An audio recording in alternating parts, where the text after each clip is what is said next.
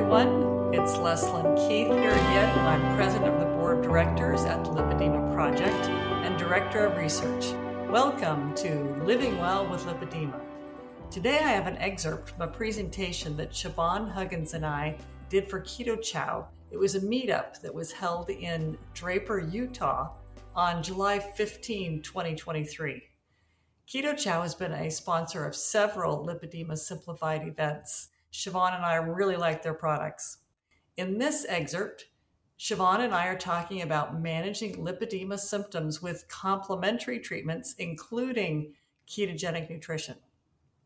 There's some complementary treatments. I listed a few of these that are here, but there's much, much more.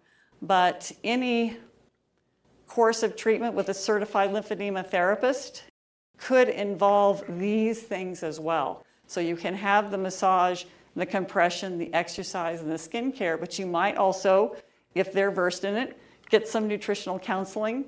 You might have what's called cupping, dry needling, myofascial release. These are all different manual techniques.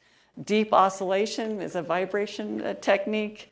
Many women with lipedema might also have pelvic floor issues, and so to get that addressed at the same time will be very, very helpful and daily self care. What would that involve? Well, it could be dry brushing, taking Epsom salt baths, water exercise. We got to do that while we were here. using a pneumatic pump, that's a sleeve that fills with air distally and moving proximally and then releasing. So it's helping to, it's kind of like a, a mechanical way of doing the massage to help bring the fluid towards the trunk. Using a vibration plate, doing meditation and deep breathing also very good at activating the lymphatic system. So, just a few of those complementary treatments and self care strategies could really help. And just very briefly, of on those surgical options, there has been some fantastic papers written on a liposuction by the surgeons themselves. And of course, they're picking their successes. But they have had pretty spectacular reduction in pain, especially, not just the size of the limb, but in pain going down when you remove the pathological fat.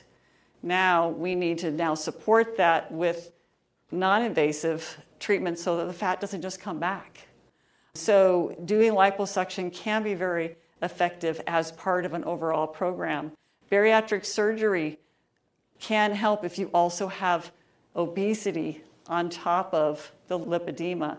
And then, if there is uh, damage and impairment to the lymphatic system, having that lymphatic microsurgery can help. It's really important to make sure that you're not just going to a plastic surgeon who says, Oh, yeah, liposuction, I do that. I know all about lipedema. Got to make sure that they really do know about lipedema. So, getting a lot of opinions on that carefully weighing those risks and benefits because any kind of surgery does have risks and make sure you're feeling like that's going to be something that's good for you. And then if you do decide to do surgery, that you're doing that very good preparation beforehand and follow up with your certified lymphedema therapist afterwards to make sure you have good healing. All right, so I wanted to focus more on this ketogenic piece because I think when we talk about diet in general, there can be this impulse to say, okay, we're just doing it to lose weight. And we know that is not the case when we're using keto for things like bipolar disorder or depression, epilepsy, all those things. And it's the same sort of thing with lipedema. It's not just about weight loss. Yes, that can definitely happen. I've experienced it, plenty of others have too. But we're looking at it as a therapeutic diet for this condition. So, just a couple of things. What are the management areas that we want to focus on when we're working with lipedema, doing basically anything? So, one of them is prevention of further fat gain. We do not want this to progress. We want to stay at a healthy weight as much as possible. And then obesity reversal as well if they also have obesity. And then swelling reduction, of course, if we can help with that, help reduce some of the stress on the system so it doesn't have to work that hard and then lymphatic support as well. So, along with reducing the swelling that's there, can we help the lymphatics work even better? And pain reduction, definitely. Elimination, if possible, is the ideal. And pain has such a massive impact on mobility. If it hurts to move, you're not going to be able to move as much. If it hurts to live, it's not going to be as easy to live, and we want people to be able to live their lives. So, focusing on pain reduction is a massive, massive part of this. Maintaining overall health of the tissue. So, it's not just that we gain fat and it's like fat in anybody else. There is inflammation within the tissue, there's fluid within the tissue, there's fibrosing, which Leslyn mentioned, so scarring of that tissue. So we do want to make sure that that tissue is as healthy as possible in the hopes that it's going to help prevent some of that scarring and fibrosing. We can keep it happy and working like it should, basically. And then I've also added a bonus here because I'm not sure it's like the standard with lipedema necessarily, though I've seen other researchers mention it, but connective tissue support, which we'll get into. So, inflammation first. The cardinal signs of inflammation, I'm sure you've heard of them pain, swelling, heat, and redness. So, we can see a lot of these signs in lipedema tissue as well. So, pain, for example, that may be a sign there's inflammation in the tissue. Fibrosis and extensive scarring, like I just mentioned, that can happen as a result of either persistent inflammation or very severe inflammation. So think of getting an injury, the inflammation happens, that can help signal to scar tissue as a protective response, but not fantastic if it's inhibiting function. And then swelling as well, you might not necessarily think of it this way in terms of lipedema, but an interesting aspect is that we can also see swelling flares in terms of food sensitivities, potentially high carbohydrate diets in some people, psychological stress, extreme stress. People may report having flares in this swelling. They suddenly start swelling. Nothing else has changed. It's just because they went through divorce, they went through the death of a spouse, something like that. And all of these are potential inflammatory triggers, which may mean that there may be this component here, which also means we may want to address this to help prevent those flares. Yeah, so basically reducing that inflammatory environment as much as possible. If inflammation is playing a part here, then if we can reduce other sources of inflammation, that would be super helpful. Ketogenic diets and inflammation, a wonderful pairing.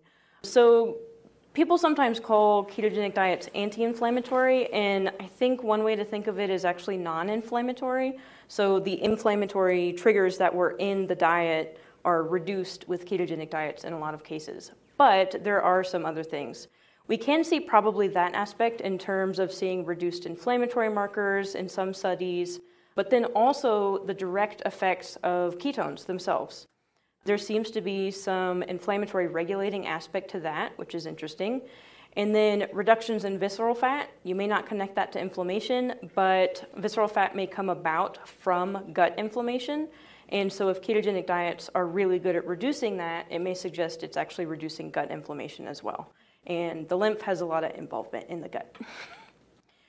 so, another aspect of inflammation that we may want to address is metabolic syndrome. High blood pressure, high blood sugar, low HDL, high triglycerides, abdominal obesity, all of that falls into metabolic syndrome. And there's a couple of things here. So, one of them is that metabolic syndrome is often linked to low level chronic inflammation. So, if you think about lipedema, we don't want to add additional stressors on top of the problem that they already have. So, if we can reverse metabolic syndrome, let's go ahead and do that. At the very least, it's not going to hurt them.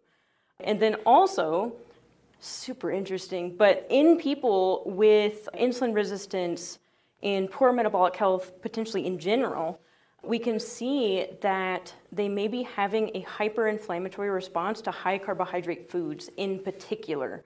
So, in this study, they were looking at high fat meals, high protein meals, high carb meals. It was the high carb meals that was causing not only a big blood sugar spike when they had it, high insulin spike as well, which may lead to fat storage that may not be fantastic for weight regulation, but also a big spike in inflammation post meal as well. So, in terms of that, if we hear someone talking about, you know, oh, after meals, feel really sluggish, I feel like my legs feel worse, maybe we should take a look at what they're eating. And by the way, the lean, insulin sensitive people didn't respond like that to any meal, so this does seem to be a context thing. Thank you, Keto Chow, for having Siobhan and I make that presentation. We had a lot of fun. It was a great weekend. And I encourage you to check out the rest of that presentation, which I think is available through Lipedema Simplified. And I'd like to give a big thank you to all of you, our listeners. If you haven't already subscribed to our daily flash briefings of tips, tools, and research about lipedema, you can subscribe at Apple, Spotify, Amazon Alexa, or here at this website, lipedema-simplified.org slash flash, where you can find an archive of all of our flash briefings. You can now also follow Living Well with Lipedema on Amazon Music and get new episodes when they become available. Thanks for listening, and I hope you'll join us again next time for another Living Well with Lipedema flash briefing.